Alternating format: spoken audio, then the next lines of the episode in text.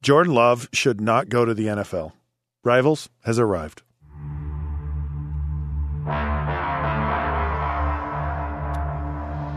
All right, welcome to another episode of Rivals. Scott Mitchell, Jason Buck, Jordan Love, uh, the highly touted quarterback at Utah State, is going to forego, forego the rest of his eligibility and enter the NFL draft.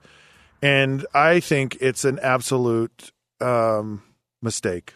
Is an absolute mistake. You and I both had the same reaction when we saw that. I mean, I was just like, no, kid, what advice are you getting? Well, here, here's why I think it's a mistake. And I think you need to be going into the draft in an upward trajectory. Absolutely. On a, on a high note, you know, Yeah. writing out some, uh, you know, some really great year. You look at these coaches, you look at players who have, you know, Baker Mayfield, who I don't think is very good, actually rode being at Oklahoma, winning the Heisman Trophy into the first pick in the draft. And, and Yeah. I, I saw things in him that are coming to fru- fruition now, but the guy was on a high point. Yeah. And and when you when you're kind of having a struggling year like Jordan Love had, I just think it's really Team struggled and he struggled. It's really challenging, Yeah. I mean, I watched him. Of course, I didn't follow every single game of his, but I watched him closely on the BYU game. But overall, and he looked really poor in the BYU game, and and uh, like a totally different athlete than from the year before. The year before, I thought he just He, he looked amazing. looked amazing. Yeah. And what really struggled what, what happens? NFL scouts and teams go, "What's the fall off?" Yeah, right? They go because you're you're under pressure. We talk about dealing with pressure all the time when we're on our show here because we've we've dealt with it. And they go, here's a guy who expectations were on him, potential Heisman Trophy. I mean, they started this campaign uh, at the beginning of the season for him, and and he just fell off the uh, fell off a cliff.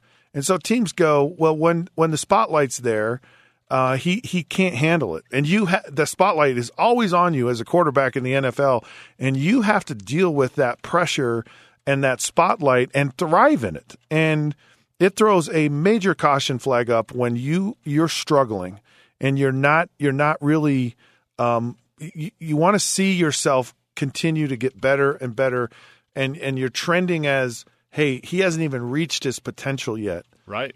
you look at you look at Jake Browning when he was at uh, Washington, and he was he started as a freshman, you know, and they were amazing. Go to college football playoffs, and every year he just declined and he declined, and it's and so you have to ask yourself, did this guy peak?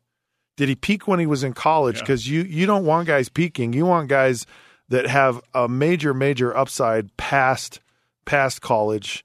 Uh, and and like Jason, for you, you were you know, you'd won the Heisman, or not the Heisman. It's it's The it's the equivalent of the Heisman, the Outland Trophy, and you were on this massive trajectory when you left BYU.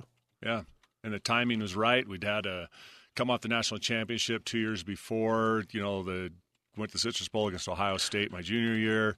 Yeah, I had a great trajectory going in, but man, you go in there and you, you once you learn this, you didn't realize it coming out of college. Honestly, I mean, you, you started meeting scouts and going through all the workouts and everything. But those teams have an entire staff of a scouting department analyzing every play you play in for you know a year at least right? They go back a couple years and the coaching staff. So they'll catch it if you have one dog play right? I mean, analy- and they overanalyze it. And you get the weird scouts that overanal- over overanalyze it. So this guy's going to get picked apart and like you said the, come, the the team doesn't have anything to brag about. It's not like they were 11 and 2 a few years ago when Gary won the WAC you know the WAC Mountain West championship and they're coming off on a peak, and he had a great year. He's I don't even know. I mean, he could, he could maybe not even get drafted, but definitely in the later rounds. Yeah, it, it's it, and, and what happens is the first round money is good, right? Yeah. And if you go, you, you go later, you're still going to get paid decent money, Yeah, three rounds, but you're not three. you're you're and you're you're not going to have the same opportunity early on.